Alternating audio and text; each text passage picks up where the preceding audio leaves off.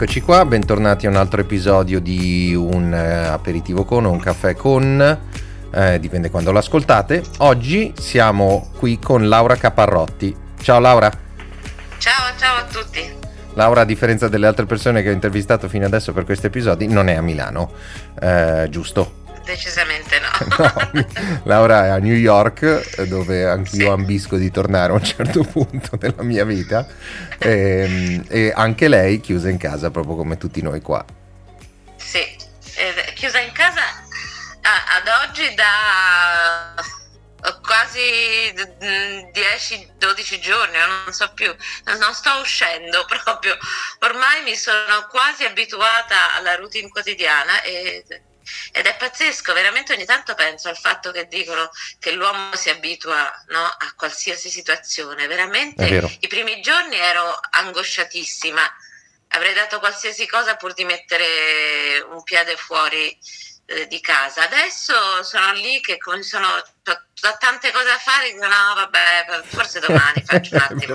è, verissimo, è verissimo. È pazzesco. Tra l'altro c'è un bellissimo passaggio, adesso purtroppo adesso citerò un libro magari non felicissimo, anzi un libro, una pagina molto nera della storia, uh, della nostra storia, che è, è Se questo è un uomo di Primo Levi c'è un bellissimo passaggio dove lui dice che uno dei più grandi pericoli dell'uomo è che si abitua a qualsiasi situazione e quindi non ne vede più la crudeltà, no? In questo caso, non, nel suo caso ovviamente in modo più chiaro, per noi invece un, un'abitudine un po' diversa, però hai ragione, ci abituiamo e ci creiamo una routine, è il nostro modo di sopravvivere, no? Sì, è il nostro modo di sopravvivere, sì. Senti Laura, come sempre su questi episodi noi iniziamo dall'inizio, cioè quando è che Laura si è innamorata del teatro per la prima volta? Allora, cito mia madre, la quale mi disse eh, molti anni fa, non so perché di che cosa stesse parlando, ma disse, dice, no, ma eh, lei da quando aveva due o tre anni, io un giorno stavo, eh, lei era nella camera da letto eh, e io stavo in un'altra stanza e l'ho sentita piangere sono arrivata eh, di corsa in camera da letto e l'ho vista davanti a uno specchio che provava a piangere e a ridere. e credo che questo dica tutto. e tu hai mosso i primi passi a Roma? Sì, sì, sì. Io le, dunque, i primissimi eh, spettacoli li ho fatti eh, nel soggiorno di casa mia con la mia migliore amica Natalia Iannelli che eh, eh, siamo migliori amiche da quando avevamo quattro anni, che non ha mai voluto fare né spettacoli né niente, ma io eh, così ero pre- presa dall'entusiasmo, entus- entusiasmavo anche lei o comunque lo faceva perché mi voleva bene, ci mettevamo, chiunque arrivasse a casa mia doveva eh, vedersi i nostri balletti, i nostri spe- cioè era uno spettacolo fatto di vari numeri, c'erano numeri individuali in cui io ballavo, lei ballava e poi c'erano numeri, uno era il mi sembra che fosse il triangolo di Renato Zero o qualcos'altro e, e, e facevamo un, i duetti. E quando sua sorella Egle eh, nacque nel, eh, all'inizio degli anni 70 non voglio dire l'hanno sbagliato, eh, lei che aveva veramente due anni l'abbiamo subito messa in mezzo e costretta a fare anche gli spettacoli insieme a noi. Sì, sì, era proprio una routine. Poi, arrivato, poi eh, ti dico, ero tanto presa, ora non mi ricordo la cronologia esatta, ma a un certo punto c'era SPQR a Roma, stiamo parlando dell'antichità, quando oh, dalla televisione in bianco e nero solo Rai 1 e Rai 2 si passò, oh, non so se a quelle a colori e contemporaneamente, no, prima c'erano le private, per cui, vabbè, più o meno lo stesso periodo. Private e televisione a colore e c'era uh, questa SPQR che era una televisione privata che faceva una, una trasmissione per bambini in cui c'erano due uh, uh, gruppi che si eh, che, che, gareggiavano, non mi ricordo più su che cosa, domande, eccetera. Però la cosa è che ci si poteva esibire. Io la vidi e chiamai subito il numero di telefono per, dire, per poter andare, ovviamente con Natalia, non è che andavo da sola. E per cui eh, io, eravamo alle elementari, io oh, mi preparai una poesia a memoria e feci preparare una poesia a memoria a Natalia, la quale con mio grande disdegno, mia grande vergogna, non se la ricordò e tirò fuori il biglietto quando, quando face, eravamo in video, per cui io grande vergogna, però questo eh, mi fece eh, tornare e organizzai addirittura un gruppo di, per, di, amichette, nessuna era interessata alla cosa, ero solo io che pur di, di, farlo, ecco, questa è la malattia. E poi sempre alle elementari, credo che fossi in quinta elementare, avevo un soggiorno molto grande, cioè scusa, eh, un'entrata molto grande e feci uno spettacolo teatrale in cui feci eh, con le mie compagne di classe e con la povera Natalia e organizzai tutto, ho ancora i, i, cartelloni che feci, insomma, tutto feci, ero produttrice, eh, regista e mi ero ritagliata una parte molto piccola nello spettacolo e feci pagare il biglietto a tutti. Mi ricordo ancora che mia zia venne con mia cugina che era piccolissima e io mi arrabbiai perché mia madre disse ma lei non paga il biglietto. Io come non paga il biglietto? ecco, era, questo è stato l'inizio considerando che in casa mia nessuno ha mai fatto teatro, poi che vengo da parte paterna e, e meridionale in tutto e per tutto, per cui c'erano vari atti teatrali nella vita, però ecco, non c'è, non, non c'è mai stata una, uh, qualcuno che ha fatto teatro prima di me. E, devo dire che nel, andando avanti con gli anni ho scoperto che la parte eh, eh, la, la, mamma di mio padre, diciamo, tutta la famiglia della mamma di mio padre, quella è la famiglia artistica, questa è la, quella è la parte artistica, tanto che c'è un, il nipote della cugina di mio padre che è, sta facendo l'Accademia d'Arte Drammatica e altri, un'altra è artista, un altro è uno scrittore abbastanza famoso, insomma uh, c'è una, una vena artistica da quella parte, ma l'ho scoperto tardi. Molto dopo. Eh, molto dopo. E dopo questa, questa esperienza iniziale, d- quando hai capito che avresti voluto fare, diciamo, un percorso professionale? Uh, in realtà, boh, non lo so, perché eh, sono sempre stata talmente insicura che ero lì che no, non l'avrei mai fatto. È stata più la passione che mi ha poi portato a farlo, ma fino a Fino alla prima esperienza professionale che è stata con Mario Carotenuto negli anni 90, nel 1990, eh, non ho mai pensato in realtà di farlo come professione, ma come hobby. E io ho sempre fatto danza fin da piccola, non ho mai avuto il fisico da ballerina, eh, facevo danza classica, non avevo proprio il fisico e per cui in qualche qualche modo avevo questo sogno di fare la ballerina che non avrei mai fatto comunque, eh, adesso lo so. E, e no, no, lo facevo come facevo, cioè, mm, così facevo teatro perché era la passione, ma non pensavo assolutamente di farlo come professione. Quello è venuto dopo, perché ho sempre pensato che, che, che era un gioco, che poi in fondo in, in qualche modo è un gioco. Però sì, per molto tempo anche nella mia prima esperienza professionale, si dice così, ormai dopo tanti anni io non parlo più mm, italiano né inglese, parlo italiano-english. E, sì, e praticamente la mia prima esperienza, che è questa con Caro Tenuto, eh, era per me un, un gioco. Poi piano piano è diventato qualcos'altro e adesso da, da una decina di anni è una cosa seria che tu eh, tra l'altro porti avanti eh, sia in Italia che a New York in realtà. Sì, lo porto avanti soprattutto a New York perché ovviamente eh, in Italia fare teatro straniero è in qualche modo più semplice eh, perché noi amiamo no? uh, tutto quello che viene da fuori dall'Italia, cioè non, amiamo moltissimo eh, qualsiasi cosa che sia straniera, soprattutto americana, anche se poi siamo molto critici.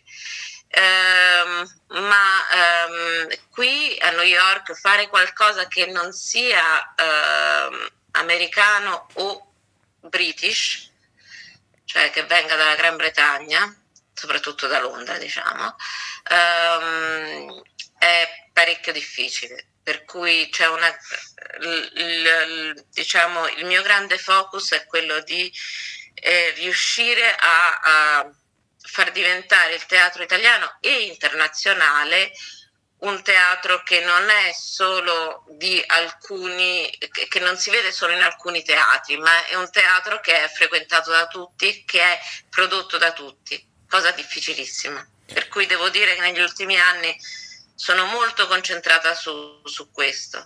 Allora, già che ne stiamo parlando, ti faccio una domanda proprio in merito a questo. Tante compagnie teatrali qua, eh, tanti professionisti, quando, quando spengo il microfono mi fanno domande su ma come si fa a fare uno spettacolo a New York? Come si produce uno spettacolo a New York? E io gli do ovviamente la mia versione dei fatti. Qual è la tua versione dei fatti? Cioè, quando trovi un testo che ti piace, italiano, e lo vuoi portare in scena, come si procede? Allora, uh, bisogna fare delle distinzioni. Io ho una compagnia che ha 20 anni, per cui eh, sono vent'anni che opero qui e che faccio teatro qui, qui conosco, eh, conosco l'ambiente, conosco il territorio, conosco le regole, eccetera, eccetera. Qui so come portare un, uno spettacolo in scena senza svenarmi di soldi, senza avendo un riscontro, insomma, ho diciamo delle eh, agevolazioni dovute al, al, allo stare qui eh, e all'essere conosciuta con la compagnia. Um, di solito quando io scelgo un testo è perché è un testo che mi piace, non, non faccio... Non ho mai fatto cose furbette, purtroppo, forse anche, però uh, mi piace così, per cui io prendo un testo e mi piace e voglio farlo e lo faccio. Um, con il festival che facciamo dal 2013 che si chiama In Scena, che è il Festival di Teatro Italiano, diamo anche un premio alla drammaturgia contemporanea e con un teatrino che è un teatro fantastico che speriamo sopravviva a questo momento difficile, eh, abbiamo un accordo per cui facciamo adesso i, i testi che vengono fuori da quel premio, li portiamo alcuni, non tutti, in scena in quel teatro. Se una compagnia vuol venire dall'Italia, a parte che c'è il festival dove certo lo possiamo portare tutte le compagnie, però è una maniera per non spendere tantissimo e entrare, capire, entrare dentro il sistema. Um, se no, se una compagnia viene, io consiglio sempre di affidarsi un po' a qualcuno che sta qui da tempo, perché qui i, i teatri, tranne rari casi, non uh, chiedono un affitto. In più uh, eh, ti devi pagare il, uh, l'ufficio stampa, in più ti devi pagare i tecnici spesso e l'assicurazione che non viene data come da noi con l'agibilità ma te la devi pagare tu e così via. Per cui eh, ci sono pochissimi che fanno a percentuale, saranno due o tre, e, ma forse no, forse anche quattro, quattro teatri che io sappia.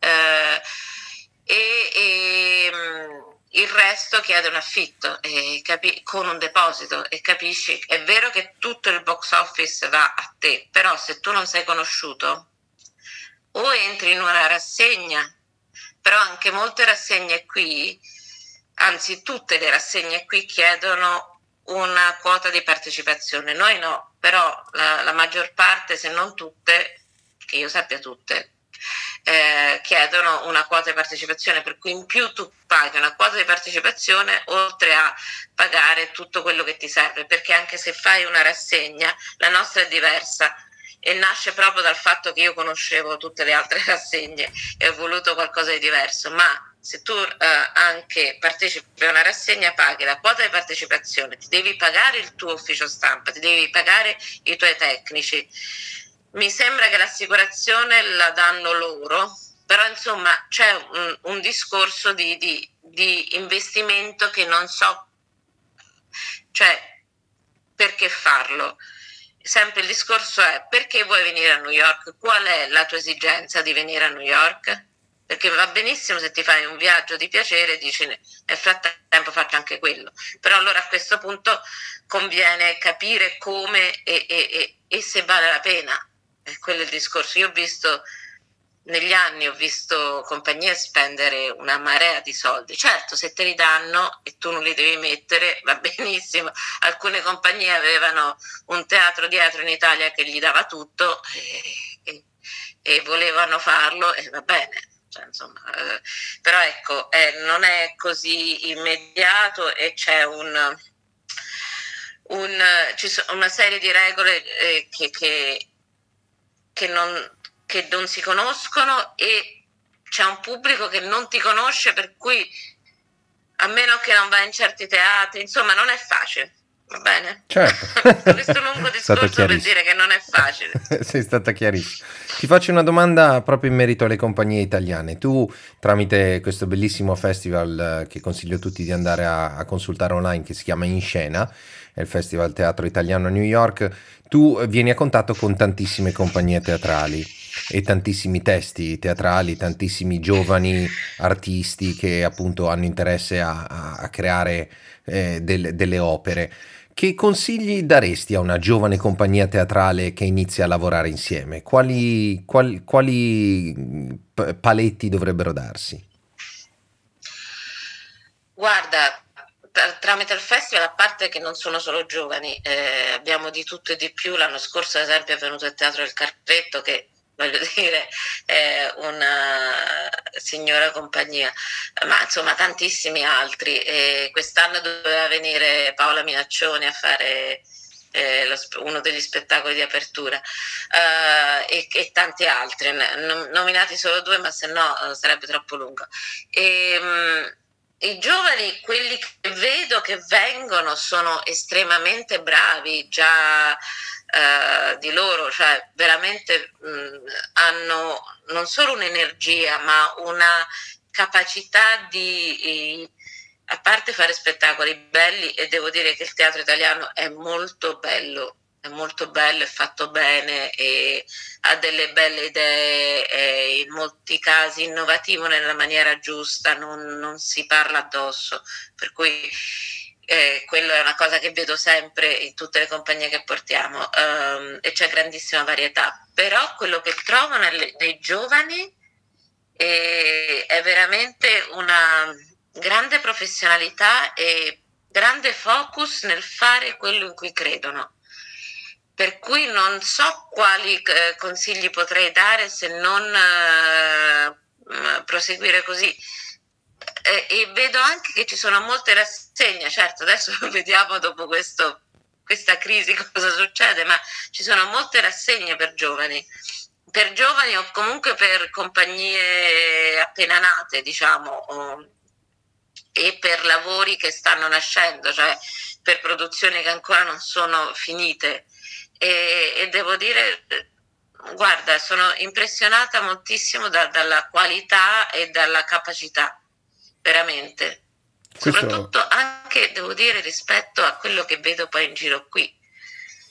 Questo penso che faccia molto piacere a, a, a, soprattutto alle persone con le quali ho avuto occasione di parlare, che molto spesso hanno una loro compagnia e che appunto si trovano magari ad avere un po' di sentirsi un po' frustrati dalla situazione, no? Che spesso hanno difficoltà, a parte le difficoltà economiche, ma alle volte non viene riconosciuta la loro professionalità, quindi è bello sentirti dire questo, assolutamente. Una cosa che noto, che forse eh, potrebbe essere diciamo, l'aspetto negativo, è che prima di tutto c'è questa cosa ancora in Italia che comunque il teatro lo fai per, per hobby e, e, e il fatto che purtroppo si venga pagati con largo uh, ritardo, ritardo, in realtà i tempi sono quelli per l'Italia, ma sono i tempi anche del governo, cioè voglio dire, sono dei tempi istituzionalizzati, non sono neanche, non solo i produttori ce li hanno, ma ce li hanno un po' tutti per quello che vedo. E, e questo è veramente il lato negativo di, eh, di tutta la situazione, perché una cosa che hanno qui, ad esempio se io prendo un finanziamento qui, che sia statale che sia privato, mi arriva prima dello spettacolo, non a spettacolo fatto, perché io i soldi li devo spendere prima, non quando è tutto pronto. E questo è un grande aiuto. Se i soldi di qualsiasi cosa mi arrivano sei mesi dopo, se arrivano quando arrivano, perché so anche che ci sono molti che non pagano, e sempre per eh, esperienze, non voglio dire dirette, ma uh, di, di, persone che mi dicono, e, voglio dire, è, un, è una grande perdita e ti impedisce di andare avanti come vorresti. Certo, Capisci? assolutamente. Eh, come no, ne, ne, lo so bene, io genitori che lavorano anche nel commercio, quindi ti posso dire che anche nel commercio questo è un grande problema, no? i famosi pagamenti a 60 giorni, 30 giorni sono, sono problematici. Eh, non sempre si ha la liquidità per uscire di cassa prima di riuscire ad incassare, no? Eh, quindi assolutamente quello che stai dicendo è giustissimo.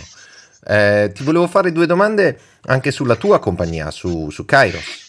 E, e poi scusami, sì, dimmi, dimmi. Certo. per dirti che noi, noi non abbiamo la SIAE per cui eh, non abbiamo una tassa sui biglietti, le tasse le paghiamo come compagnie o come individui, ma non paghiamo una tassa sui biglietti del teatro. E mm, eh, per quanto riguarda i diritti d'autore ti metti d'accordo direttamente con l'autore o con l'agente dell'autore. Cioè non c'è un, certo. un, un monopolio che ti dice ok questo tu paghi tot, anche se c'hai 50 posti, paghi tot, mi devi dare tot, eccetera, eccetera. Cioè una cosa che io trovo veramente incredibile che gli omaggi comunque costino 2 euro perché quelle sono le tasse. E, e così non, non, si facilita il teatro, anzi. Sì, in effetti molte persone con, con le quali ho chiacchierato anche informalmente si sono un po' lamentate, c'è un po' un movimento contro questa tipologia di organizzazione, anche contro la SIAE stessa, proprio per dare un po' più di libertà eh, alle compagnie, agli attori e produttori di negoziare direttamente con l'autore in merito a queste cose. E appunto sì, ti stavo dicendo per Kairos invece, per la tua compagnia che, che tu hai, hai, portato avanti e porti avanti da vent'anni, ehm, che tu oltre a fare la produttrice e attrice fai anche la regista. Che tipologia di attore, con che tipologia di attore ti piace lavorare?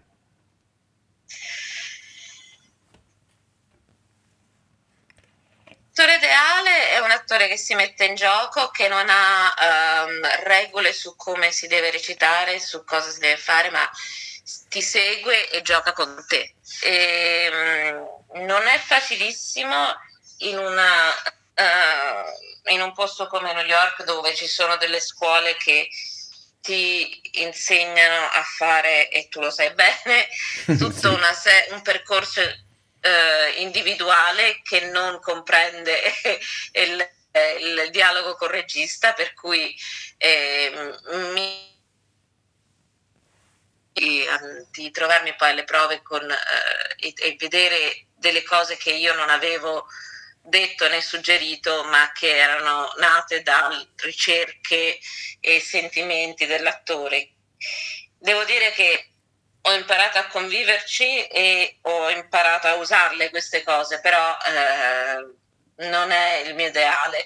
E il mio ideale è... Eh, faccio un nome, eh, ho lavorato con Rocco Sisto, ho la fortuna di avere eh, Rocco Sisto che è un attore di Broadway e di cinema um, come collaboratore, certo è un attore di una certa esperienza, di una grossa esperienza, però la bellezza di poter lavorare eh, senza uh, regole, senza regole precostituite su un testo e, e veramente um, dialogare di giorno in giorno su significati, su emozioni, su um, un discorso un messaggio, se vogliamo chiamarlo così, odio questa parola, ma diciamo un messaggio che vuoi comunicare, un'idea che vuoi comunicare. Insomma, eh, quello è quello che io amo di più, veramente, essere eh, un, un dialogo fra artisti. Un, uh, proprio perché hai parlato di dialogo tra artisti, uh, a volte si ha anche un dialogo forte con un artista che, che, che non c'è più, no? Tu trovi che ci sia un, un, autore classico italiano che ti entusiasma sempre quando lo, lo, quando apri, quando lo leggi, quando apri un libro? a parte Franca Valeri, che però c'è ancora. Eh sì. per cui assolutamente che, che, speriamo arrivi ai cent'anni anche 120 eh, um, dunque um, beh eh, potrei dire Dario Fo però devo dire che tanto che non lo leggo Uh, ultimamente sto uh, rileggendo Sciascia perché l'anno prossimo saranno i cent'anni dalla nascita e, vorrei, e vor, voglio fare, non vorrei, voglio fare qualcosa. Ti stavo per dire vorrei perché non so che cosa succederà, certo. però uh, voglio fare qualcosa e non lo so sinceramente, non, non, non, adesso come adesso per anni eh, mi sono letta e riletta Flaiano eh, perché comunque lo trovo, però non è un autore teatrale, cioè, ha scritto anche teatro, ma... Scusami, ti faccio è, solo ripetere il nome perché abbiamo avuto un piccolo glitch tipico della connessione internet.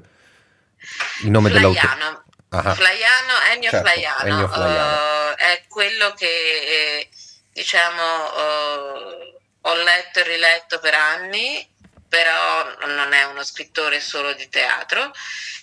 E, um, non lo so, di italiani non saprei perché poi alla fine abbiamo fatto un pirandello con Rocco, abbiamo fatto un Enrico IV fatto a monologo, cioè prendendo solo le parole di Enrico IV e, ed è stato molto interessante er, lavorare su Pirandello dopo averlo fatto tanto a scuola e averlo odiato tanto a scuola. Certo, certo. E, come molti di noi, sì. Eh, eh, non lo so di, di italiani, perché ci sono. Quello che vedo è che ci sono tantissimi autori bravissimi di oggi che scrivono appunto ho il privilegio di leggere perché, eh, per il premio Mario Fratti perché poi con molti continuiamo a, ad avere rapporti per cui mi piace e poi ogni tanto mi raccontano, sai, ho scritto questa cosa, ah, fammela leggere. E, e devo dire che c'è, c'è un, un bel, um, come si dice, un bel pool. Pool un bel pool di scrittori di teatro, scrittori e scrittrici di teatro, devo dire. Vedo che scrivono belle cose e c'è anche, ci sono anche eh, scrittori veramente di tutti i tipi, cioè dai dalla, dalla, scrittura più semplice a quella più poetica a quella più eh, difficile e, mh, mm, per i miei gusti, diciamo, quella più uh, dark, era veramente interessante. Lo trovo, trovo che sia una bella stagione per le penne del teatro italiano. Sì, penso anch'io. E tra l'altro, proprio perché ne stai parlando, mi, mi allaccio a una domanda che ti volevo fare, cioè, eh, visto che tu porti in scena, eh, faciliti, eh, anche produci eh, tutti questi spettacoli di queste compagnie italiane che vengono al festival, c'è uno spettacolo che ti è rimasto particolarmente nel cuore? Hmm. Senza nulla togliere agli non altri. Non risponderò eh, mai a questa domanda. Ah, lo sapevo! ci ho provato, ci ho provato. Questa era la domanda, la domanda riserva che avevo in tasca. Eh, no, no, no, non, potrò, non potrei mai. Ci sono alcuni spettacoli e anche quest'anno eh, non, al momento abbiamo spostato il festival a ottobre, poi vedremo. E anche quest'anno ci sono un paio di spettacoli che eh, toccano alcune corde personali di Laura, cui, ma credo che sia ovvio, io vedo negli anni ci sono persone con cui noi collaboriamo continuativamente qui a New York che mi dicono ah quello spettacolo cioè ci sono ovviamente per ognuno uh, c'è uno spettacolo che colpisce e ci sono anche quegli spettacoli che colpiscono perché nessuno sape- si aspettava che fosse così lo spettacolo per cui viene ricordato proprio perché ha colpito, ha sorpreso, no? Certo. Sì. Certo, tra l'altro ce ne sono alcuni, se io rammento correttamente, che vengono portati anche direttamente in dialetto locale, regionale. Moltissimi, moltissimi. E questo secondo me è molto interessante perché eh, non è solo la lingua italiana, ma anche le, le varie sfaccettature della regionalità di, di, di, de, dell'identità della persona che porta, della compagnia, dell'autore che porta la propria immagine in scena, no? Quindi è, è bello far sapere anche a tutte quelle compagnie là fuori che magari stanno ascoltando questa cosa, che pensano, eh, però noi facciamo teatro dialettale, non, non va bene. Invece no, invece no, può essere universale. Beh, no, ormai il teatro dialettale poi è il teatro in dialetto, non si dice dialettale, vero, dialettale vero. è più la compagnia. No, ma te, ti spiego perché um, ho fatto proprio quest'anno, a fine 2019, ho fatto due lezioni alla Casa Italiana Zerilli Marimò, dove la compagnia è in residenza, uh, sul teatro uh, in dialetto, perché uh, portavamo per la versione eh, autunnale di In Scena uno spettacolo Terra Matta di Stefano Panzeri che era su proprio uh, su, una, um, su, dei diari uh, scritti in una sorta di italiano uh, dialettizzato e, oppure di dialetto italianizzato. E, um, e, la cosa interessante è che mentre il teatro dialettale nasce come teatro per il popolo, dopo gli anni 70, verso gli anni 80, il teatro dialettale è diventato teatro, un teatro intellettuale perché si è tornati, se poi ti ricordi c'è stata anche tutta una, un'onda di eh, cinema dialettale, Come che no? era un cinema intellettuale, no? Dico intellettuale per capirci, insomma. Certo. E, ehm, e il teatro adesso, se pensi al teatro delle albe, che usa moltissimo il dialetto, ma come ritmo, oppure il cunto che è tornato a essere una cosa importante, tanto che, eh, che è stato Locascio che ha fatto una serie di spettacoli in dialetto, è, ehm, o Emma Dante, cioè voglio dire, c'è eh, eh, lo stesso Martone e così via, cioè il, il dialetto ormai non è più una cosa che è eh, così per il popolino, è uh, uno strumento in più nel teatro per quello che vedo e, e anche facendo questa ricerca per fare queste classiche eh, ho visto proprio questo che ormai se pensi anche il Macbeth Certo, come fatto no? che è bellissimo, fatto in dialetto sardo, cioè è, è, è, è, molto interessante come adesso il dialetto sia uno strumento in più per fare teatro. E lo si vede, lo, lo vediamo qui. Poi certo ci sono vari tipi di spettacoli che usano il dialetto in maniera diversa, però sì sì, ne abbiamo parecchi in dialetto, tanto che ti dirò che quando facciamo, noi facciamo i sopratitoli, abbiamo istituito proprio dei corsi, con, abbiamo gli studenti che fanno con noi i sopratitoli, con noi, con Donatella Colonesu che è la mia socia ed è lei l'esperta. E, e però alle volte siamo col, eh, col dubbio, siccome il sopratitolo lo fai con il video, e alle volte dobbiamo chiedere, voi lo capite questo dialetto? Perché il video è in dialetto, per cui per, per eh, seguire il ritmo, che il sopratitolo si fa sul ritmo dello spettacolo, devi comunque capire un pochino il dialetto. Per eh cui certo. abbiamo pure questa cosa in più ultimamente. Questo è interessante, questo è molto interessante, soprattutto per... Eh, stavo proprio pensando al Macbeth tu, quando tu l'hai, l'hai portato, eh, l'hai, l'hai, menzionato perché era... Eh, il ritmo è fondamentale, no? In quell'opera, quindi stargli sì. dietro con le parole non deve essere stato molto facile. Sì, assolutamente. No, uh, uh, ma um, sarebbe bello portare quello qui a New York, ancora non ci è arrivato, ma Uh, quest'anno noi um, abbiamo nel line-up di In Scena uno spettacolo nel dialetto della Barbagia, che ah. voglio dire non è che sia proprio semplice, io perché non, capisco, non capisco neanche la parola, però eh, si chiama La Vedova Scalza e, e, e l'ha fatto, i sopratitoli praticamente li ha seguiti Donatella che ha un, un minimo di di conoscenza del sardo, però oh, con l'aiuto, l'ausilio della compagnia, perché se no... Eh certo, se no eh, sarebbe stato difficile uscirne in modo Sì, produttivo. sì.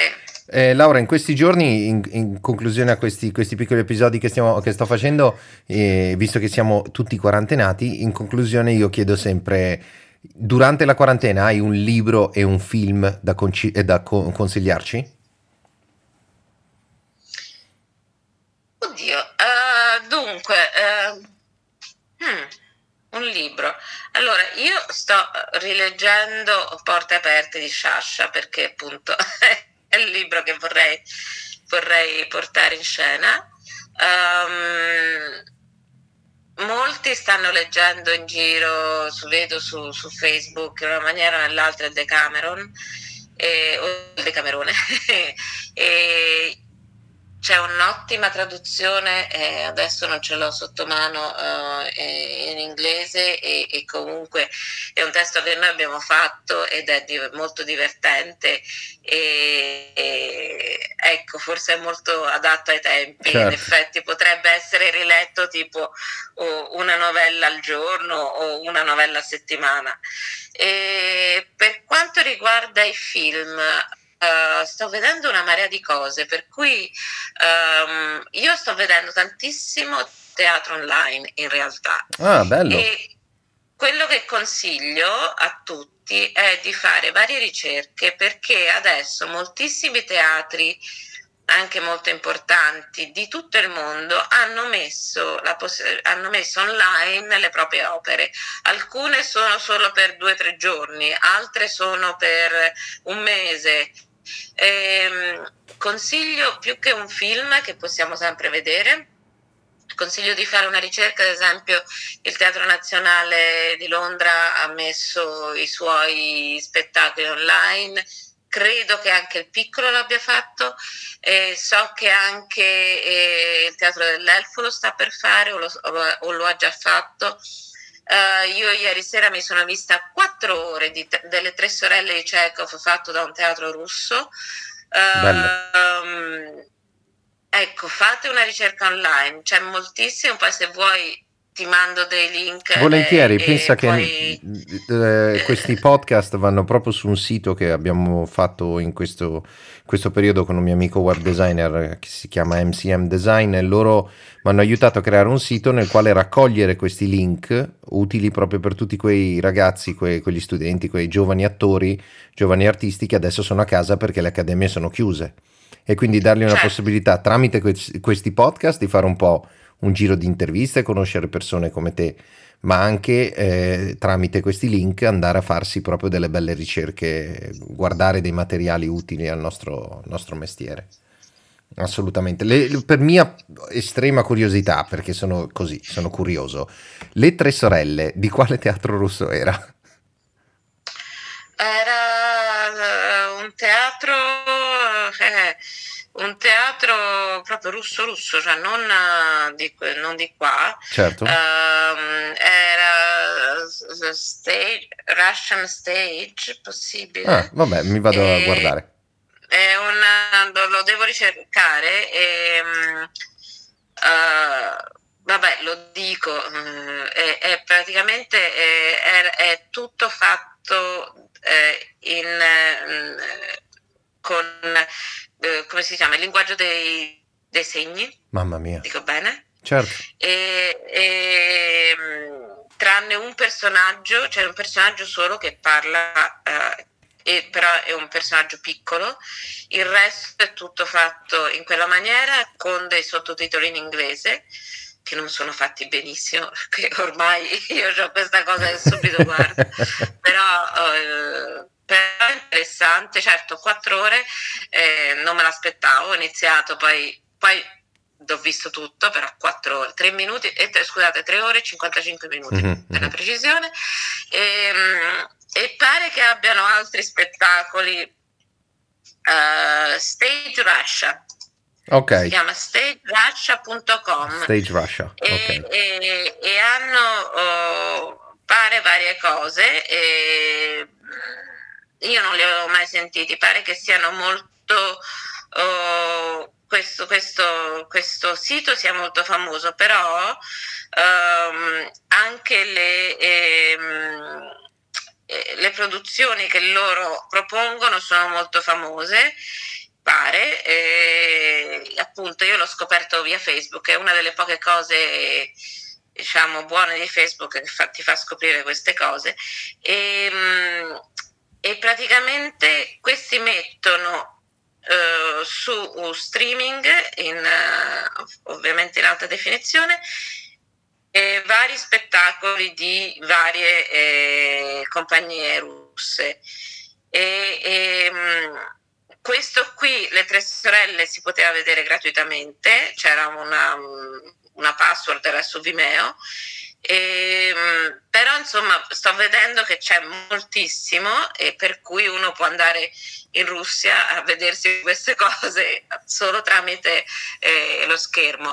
Ed era una cosa che stavamo dicendo proprio con Donatella, con la mia collega, perché lei mi diceva, dice, perché questa cosa non c'è sempre, questa cosa dovrebbe esserci sempre, perché io non è che posso andare dovunque nel mondo a vedermi gli spettacoli, invece così mi posso vedere gli spettacoli. È ovvio che il teatro in video non è la stessa cosa, però potrebbe essere un'altra maniera di um, eh, ottenere fondi, diciamo, perché io ad esempio oh, entro domani mi devo vedere uno spettacolo di cui ho comprato il biglietto per vederlo online e entro il 12 c'è un altro spettacolo che non avrei visto che poveracci hanno fatto solo uh, l'opening eh, l'opening è stata la closing praticamente. Mamma mia, sì, un mio amico ha fatto la stessa cosa qua disastro eh, e, e, e, praticamente hanno messo oh, lo spettacolo online ho pagato ben 35 dollari. Ah, però per mica gratis. anche poco sì. Mm-hmm però me lo vedo online e me lo volevo vedere comunque, eh, cioè non sarei mai andata perché era fuori New York, però mi dispiaceva perché volevo vederlo. Ho certo. detto, vabbè, allora visto che c'è questa occasione lo vedo. L'altro che è uno spettacolo che sarei andata a vedere, l'ho pagato 15 dollari.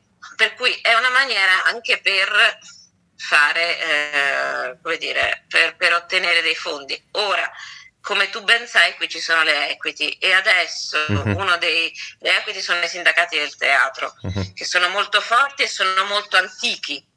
Um, ancora non hanno capito che il video e, e lo streaming è una nuova forma di, di arte, di, di diffusione del teatro che ripeto, nessuno dice che non debba essere dal vivo, assolutamente, è la, è la cosa più bella, però c'è un, un modo, e lo si sta vedendo adesso, anche di diffusione degli spettacoli nel mondo che può funzionare solo via streaming.